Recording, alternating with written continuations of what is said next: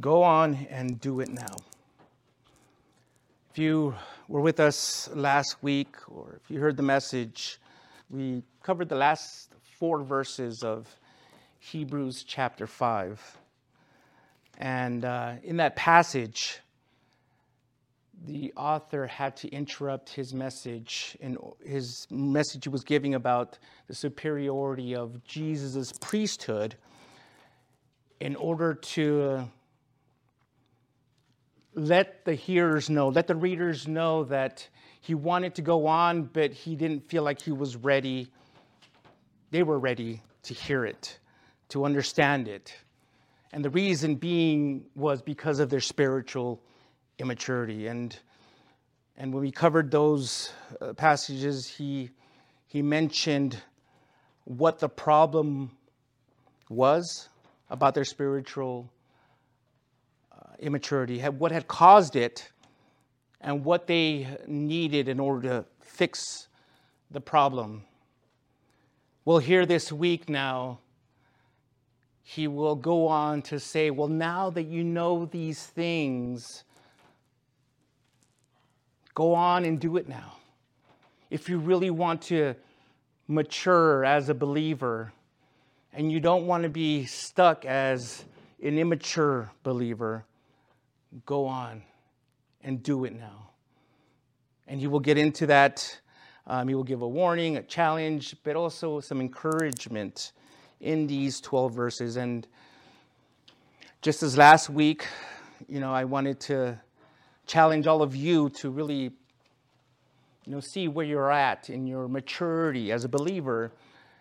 This week we'll do the same thing and we'll challenge you to see if you know you're going you're doing it. You're doing the things that are necessary in order to to mature in your faith. So i hope that this message will speak to you personally. It will speak to us as a church. I know it definitely has spoken to me as i've prepared it all. And um, and yeah, it's gonna. I really believe that it's gonna possibly change some of your perspectives on things. So, before I start reading from Hebrews chapter six, let's pray.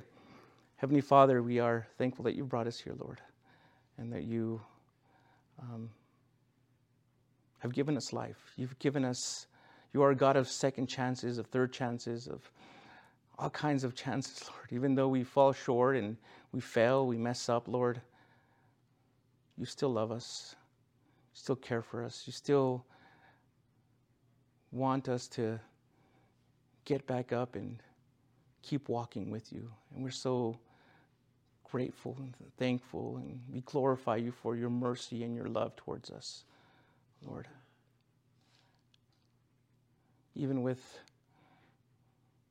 our own personal issues or emotional issues or maybe physical issues that we're dealing with, Lord.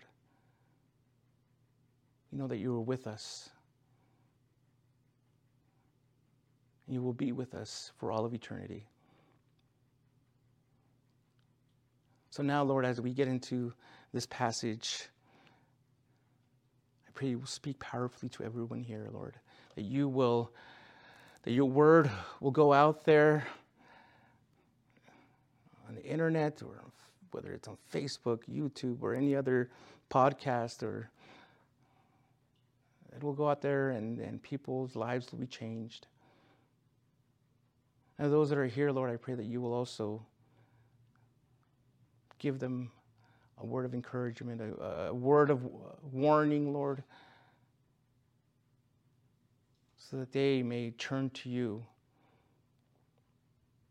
and seek you out. So bless this time, Lord. And use me, Lord, to speak your word boldly and unashamedly right now. Pray these things in the name of your Son, Jesus Christ. Amen. Hebrews chapter 6 beginning in verse 1. And the Word of God says, Therefore, let us leave the elementary teaching about Christ and go on to maturity, not laying again the foundation of repentance from dead works, faith in God, teaching about ritual washings, laying on of hands, the resurrection of the dead, and eternal judgment. And we will do this if God permits. For it is impossible to renew to repentance those who were once enlightened, who tasted the heavenly gift, who shared in the Holy Spirit who tasted God's good word and the powers of the coming age, and who have fallen away. This is because to their own harm they are re crucifying the Son of God and holding him up to contempt. For the ground that drinks the rain that often falls on it and produces vegetation useful to those whom it is cultivated receives a blessing from God. But if it produces thorns and thistles, it is worthless and about to be cursed. And at the end, will be burned. Stop there and break down what we just read. So, again, after having assessed the spiritual condition of his readers in the last four verses of chapter 5, the author here now challenges them to take action about their current spiritual condition. Now, throughout the history of the church, these first eight verses of this chapter have been one of the most difficult passages to interpret. See, there's been a lot of debate as to who it's referring to. Is it referring to Christians, to non Christians, to both? Well, to answer that question, we must understand that this passage comes in the context of a larger argument, which is we should not neglect so great a salvation. You see, instead of maturing in their understanding of, great, of the greater truths of God, many in the church, this church here in particular, were neglecting the great salvation offered in Christ. And as a result, they were stalling out. They were they weren't moving forward. They weren't maturing spiritually. Some of them were abandoning the faith and going back to the religion of Judaism with all the works and sacrifices.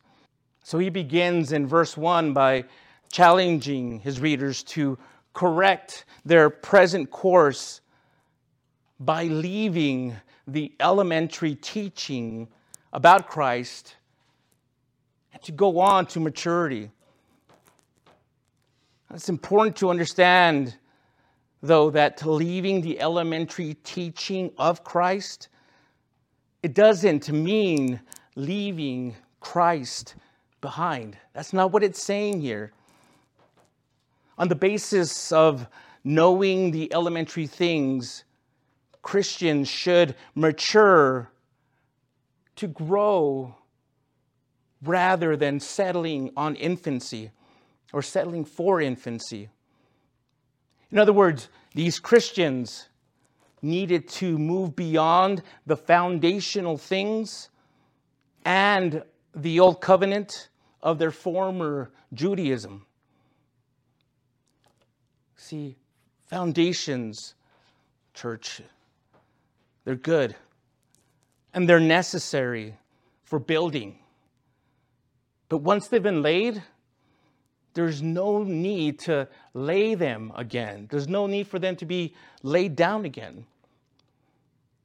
So the author's desire is that they stop laying the same foundation over and over and over again.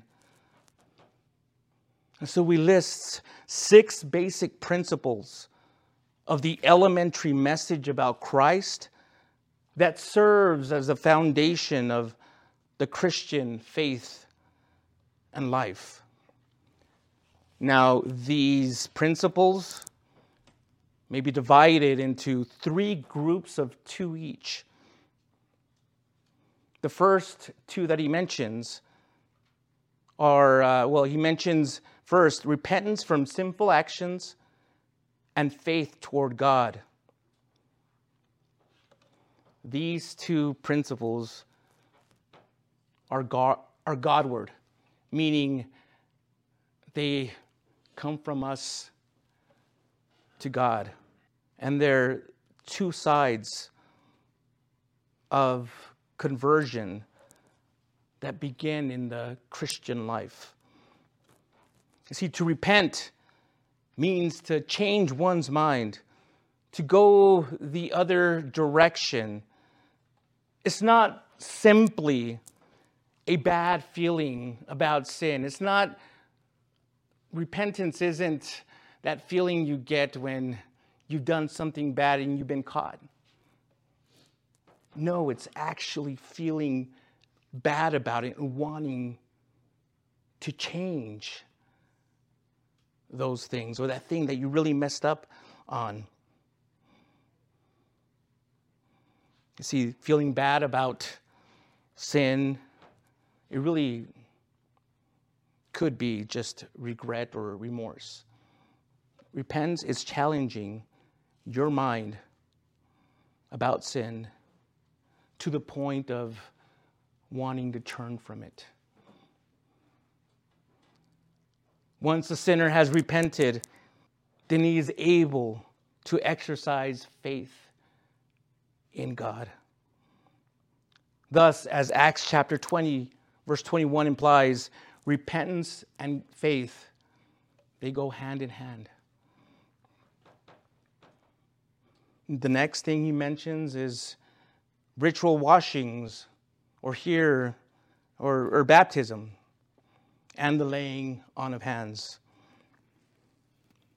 Now, in case you didn't know, while water itself, the water that we baptize you in, doesn't cleanse you from your sin in and of itself. The act itself, baptism, is a symbol of spiritual cleansing as well as it identifies us with Christ in his death, burial, and resurrection. If you've never been baptized before, this here, baptism, is an important function in your, in your spiritual growth. It's an outward expression of an inward change. The laying of hands symbolize the sharing of some blessing or the setting apart of a person for ministry. These two um, have to do with a person's relationship with the church, with the local assembly of believers, and they're also fundamental components of the church life. And so now the last two that are mentioned are the good news of the resurrection and the prospect of eternal judgment. These two have to do with the future and are also essential components in the gospel that the church preaches, that this church preaches. These two also belong together because the New Testament teaches a resurrection of the saved and also a resurrection of the lost. See, unless Jesus Christ stands as our advocate, our lawyer, and our substitute, we can't stand before God in the judgment that is coming. And for this reason, the resurrection of the dead, it shouldn't be ignored. It needs to be always something that you think about. The final phrase, verse 3 we will do this if God permits, teaches us not to presume upon spiritual opportunities, but to pray to God for our maturation in the faith. By being aware of uh, this awareness, it's going to deepen your dependence on God. Nevertheless, though, this verse reveals that the author believes that his recipients will understand the lesson of what he's saying in these first four verses. You have laid the foundation, you know your ABCs, now move forward. Now go on and do it. Let God carry you along to maturity. Now, as I mentioned a bit ago when we began here, these next few verses, verses 4 to 6, have given people cause for worry and concern, mainly because these verses have been a lot of times misunderstood and misapplied. Why? Because it focuses on the impossibility of restoring to repentance those who were once enlightened and partook in the goodness and the, in the goodness only God can offer. So, who are these people who were once enlightened and who tasted this the heavenly gift? Well, there are those who say that Hebrews 6 is talking about people who were never saved, about people who just sort of dabbled in Christianity. They came to church occasionally on Sundays, they had devotions, they went to Bible study, but they really weren't plugged in. They were on the periphery, dabbling in Christianity, dabbling in mysticism, dabbling in materialism, dabbling here and there. Yes, uh, they had a taste of the heavenly gift and of the word, but they never really sank their teeth into it. They never really digested it. Now, if this were the case, and here's the problem if this were the case, then it would mean that Jesus himself also just merely dabbled in securing our salvation and that he didn't pay the full price. This is far from the truth. Because if you go back to chapter 2, verse 9, we read that Jesus Christ tasted death for all men. This means that he took the poison, he died in our place. He who knew no sin became sin for us. And it's because of this, because he became sin for us, because he tasted death for all men, that I can't say that I agree with this position. Now, the second group says that verse 6 presents nothing more than a hypothetical situation in other words, if there were someone who really experienced the Holy Spirit and tasted the good word of God, and if uh, and if it, if if it were possible that they would fall away, then they would re-crucify Christ and put him to open shame. But again, this argument here is really it's stretching the language it's really stretching what it's saying here to an illogical conclusion. No, I can't say I agree with that either. I believe verses 4 through 6 isn't about an unbeliever who was never really saved, nor is it presenting a hypothetical situation. I believe that it speaks of those who leave the simplicity of Jesus Christ. So when a person says, Oh, Angel, I went back to the party scene for three years, or I went back to that religious church that I grew up in, or that I got married in, or baptized in, or that my parents took me to, or that I used to belong to.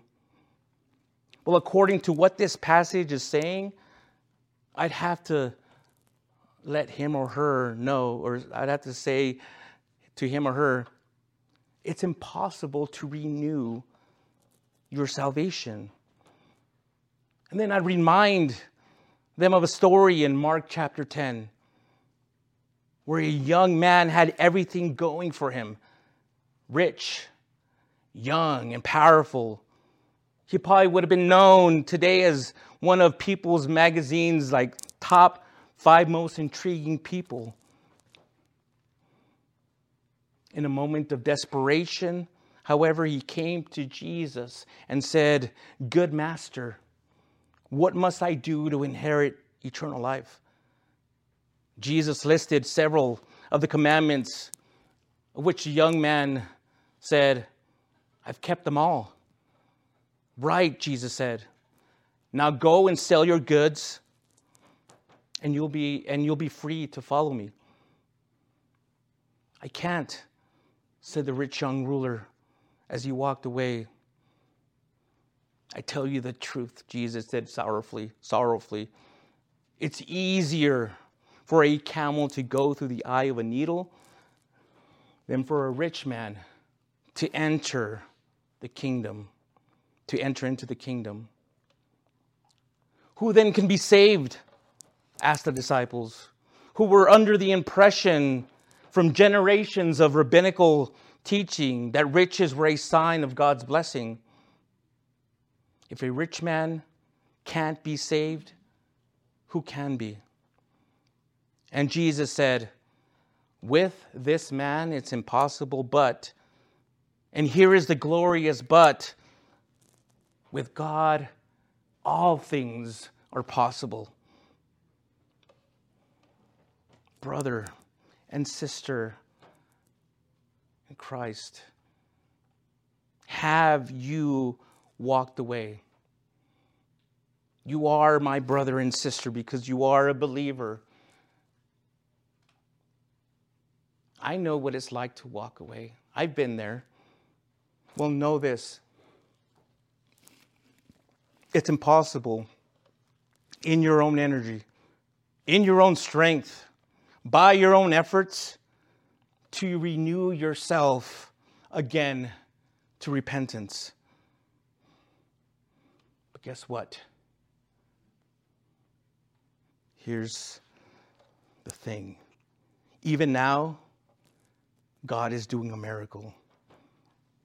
See, He's brought you to this understanding and made you see the stupidity of what you're doing or what you've been doing.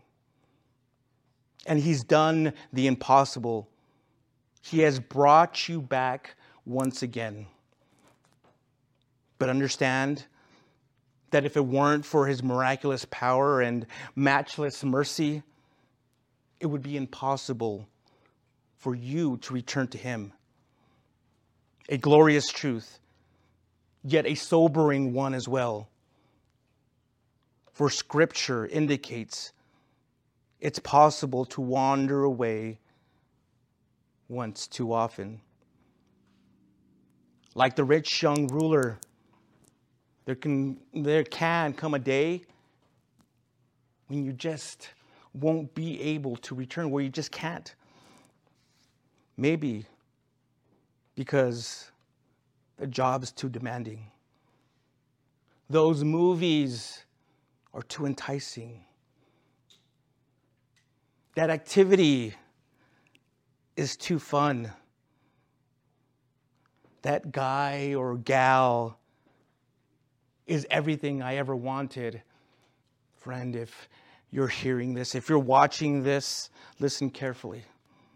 There can come a day when you can wander away to the point where your heart becomes hardened. True, you can't lose your salvation, but you can leave it because God won't force eternal life on anyone. What can separate us from the love of God? Well, first, let me tell you what it says in Romans chapter 8, verse 38 and 39. Neither death nor life, nor angels, nor rulers, nor things present, nor things to come, nor powers, nor height, nor depth, nor any other created thing will be able to separate us from the love of God that is in Christ Jesus our Lord. So the fact is this only you can separate yourselves from the love of God. And so, this ultimately is the warning of these verses. Only you can separate yourself from the love of God. Maybe some of you have done that. I did for a very long time. The Lord brought me back to repentance when I was at the bottom of the barrel, when I had pretty much lost my career, my family. Without telling you the entire story and spend the next half hour sharing that with you, the Lord gave me, I was at a crossroads. I was, gave me a choice. Like, are you going to keep walking in this direction where it's just going to lead to death and destruction? Or are you going to come to me? Angel, it's not hard. I will forgive you. I will heal you. But what about this, Lord? What about that? And don't worry about that. I will heal you. I will make you whole again. I will forgive you. So by faith, again, I rededicated my life and have been walking with the Lord since then. You may or may not have that same opportunity. I know people who have just decided, you know what, I'm just going to live the, my life the way I want to live it. But like you tasted good. You've tasted. You've been touched. You've been you know, radically changed. You've seen what the Lord can do. You were enlightened. You tasted the heavenly gift. And now you just want to keep partying. You want to keep sleeping with all those people. You really want to live in that dirt, in that mire? People will say, Yeah. So all I can do now is encourage them and tell them, God's not done with you. God's not done with them. So that's what you can do too whenever you around people who just that, have that same attitude. I don't want anything to do with God right now. Okay, but He cares for you and He loves you and He still has a plan for you. He has these promises for you. You will never find anything out there in the world that will ever compare with what Christ has to offer you.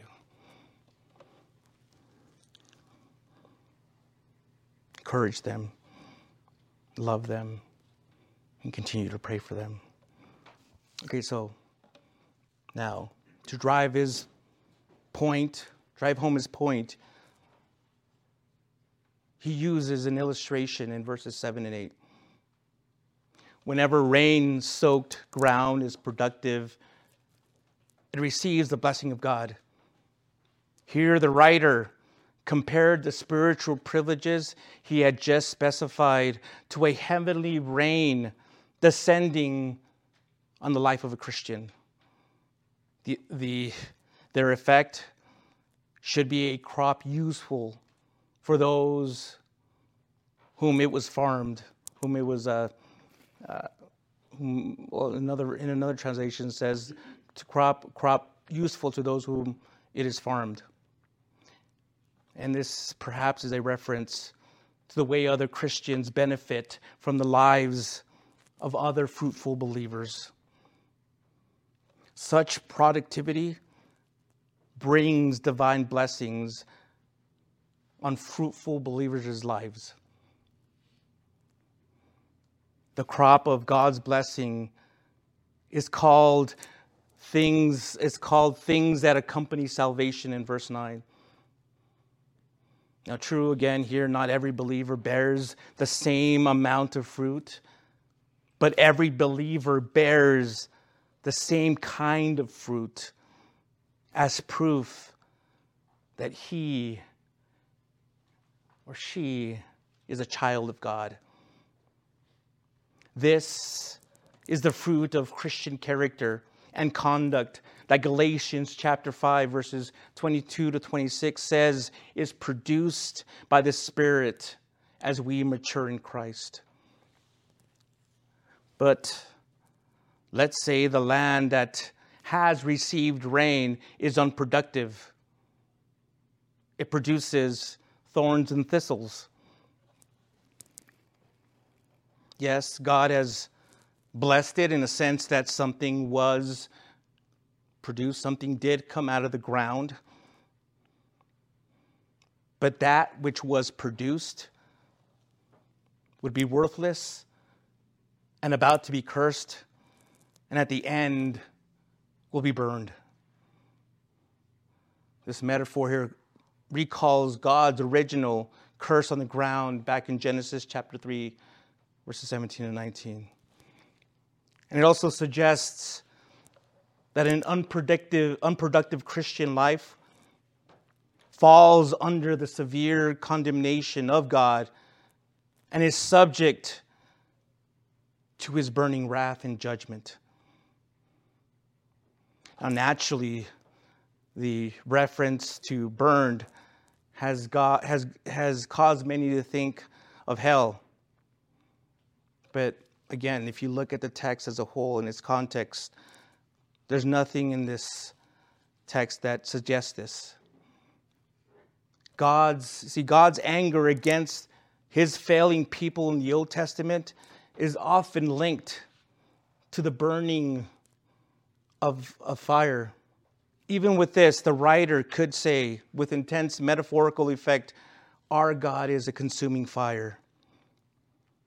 But again, is talking here about the wrath of God's anger, the wrath of his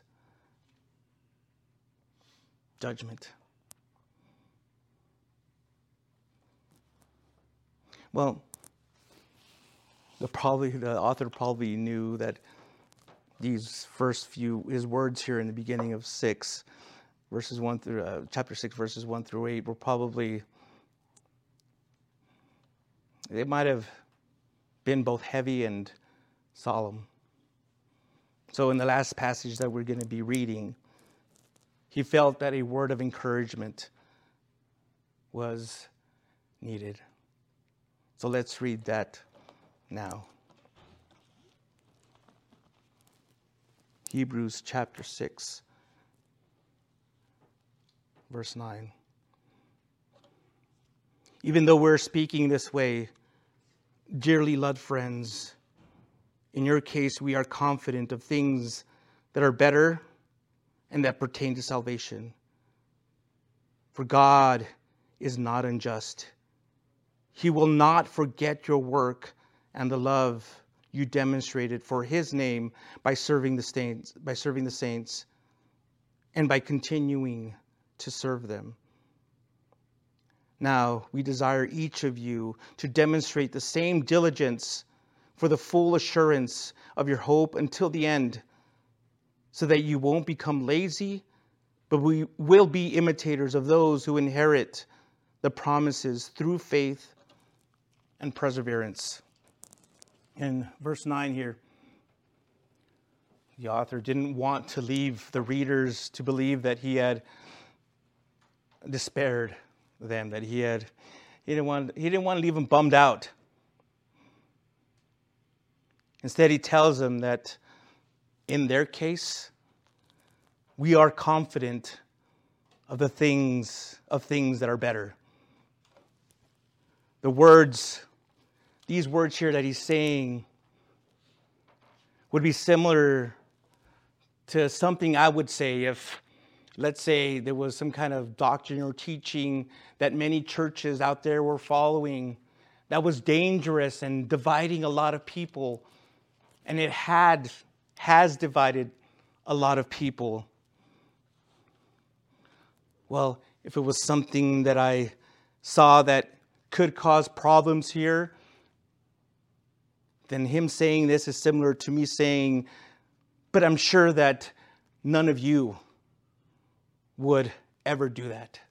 That none of you would, I'm sure that you people would never do that. It's an expression of hope. The better things about which, about which he had confidence were the things that accompany salvation. The writer here insisted that he had every expectation that the readers would persevere to the end and acquire these blessings, even though he felt constrained to warn them against the contrary course. I know, he again, he's basically saying, I know this is happening. I know this is the direction that you're going in, but I, I know you can, I, I just know it. I know you can do it. I'm confident that you can. The author knew in verse 10 that God isn't unjust. His readers wouldn't be forsaken. God would remember their work and the love they've shown him in their helping of their fellow believers. And thus, he was encouraging them to keep it up while also assuring them that God was conscious. He was well aware of all their aid and available to help them in any needed way. As Christians, we should be able to aid our fellow brother and sister who has a need.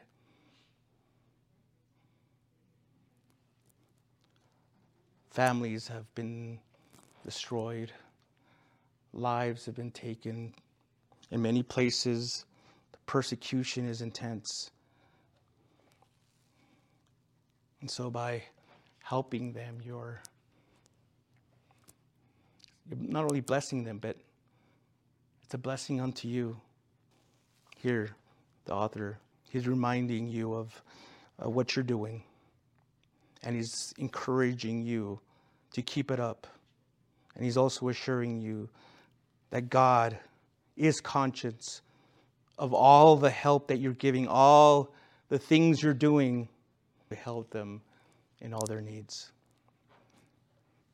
Well, finally, in these last two verses, the author wants the reader to know that while it's true that it's God who carries us along to maturity, it's also true that a believer, if you are a believer, you must do your part. You mustn't be lazy, but apply yourselves to the spiritual resources God has given you. You and I, brother and sister, have the promises of God. We should exercise faith and patience and believe that these promises are true and they're for us. Every single promise that the Lord God has made in His Word, in this book, they're for you. They're true and they're for you like Caleb and Joshua, we must believe God's promise.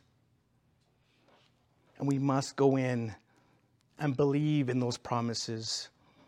You must believe that those promises work for you, in you, and through you.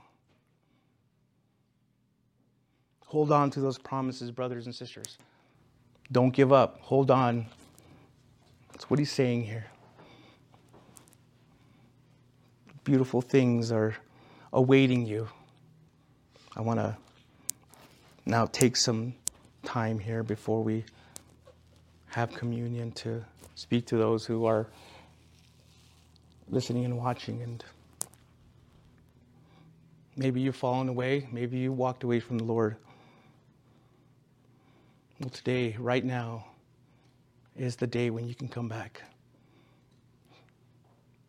you haven't walked too far away from the lord he's one arm's length away and he's ready for you to come back and he's ready to hug you, hold you, and forgive you. Please, before your heart gets any harder, come to him. And if you've never asked Jesus Christ to be your Lord and Savior, if you've never asked him to forgive you of your sins, and you want to become a child of God, you want to be born again, I want to give you an opportunity to do that. And in a minute, I'll be, I'll lead you in a prayer to do that. But I want you to come to the cross. I want you to look and see what Jesus did for you. He was beaten, tortured, crown of thorns put on his head, nails through his hands, nail, a nail through his feet. He was mocked, he was ridiculed. He did that so that you can have eternal life, so you can have that relationship with God that was broken because of sin. there at the cross, all you have to do is ask Him for forgiveness. To admit you're a sinner and to ask Him to forgive you, and He will. He will freely, freely forgive you. He won't ask you to do anything. He won't ask you to, first you got to do this and do that, and no. He will freely forgive you.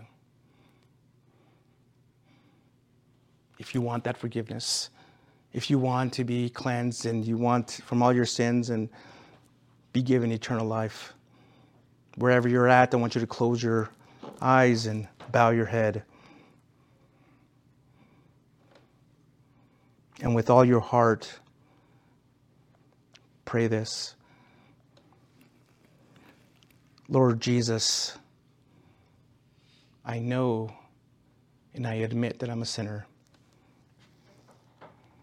And I ask for your forgiveness. I believe that you died for my sins and rose from the grave. And so now I turn from my sins. I repent and confess you as my personal Lord and Savior. Thank you for dying for me. Thank you for forgiving me. Thank you for saving me. So now I ask you to fill me powerfully with the Holy Spirit. Fill me over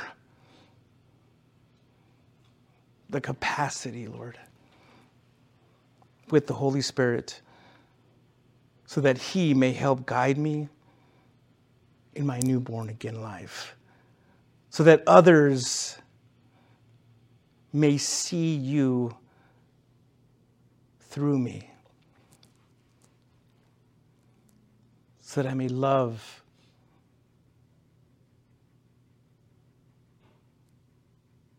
The way you loved. Thank you again for all you did for me and all you will do for me. I hold on to your promises. I pray this in your name. Amen. If you prayed that, I want you to really reach out to us and let, let us know that you asked Jesus to be your Lord and Savior and that you became born again. I want to hear your story, and if you need help finding a church, we can do that. If you want a Bible, we can send you one. If you need prayer, we can do that.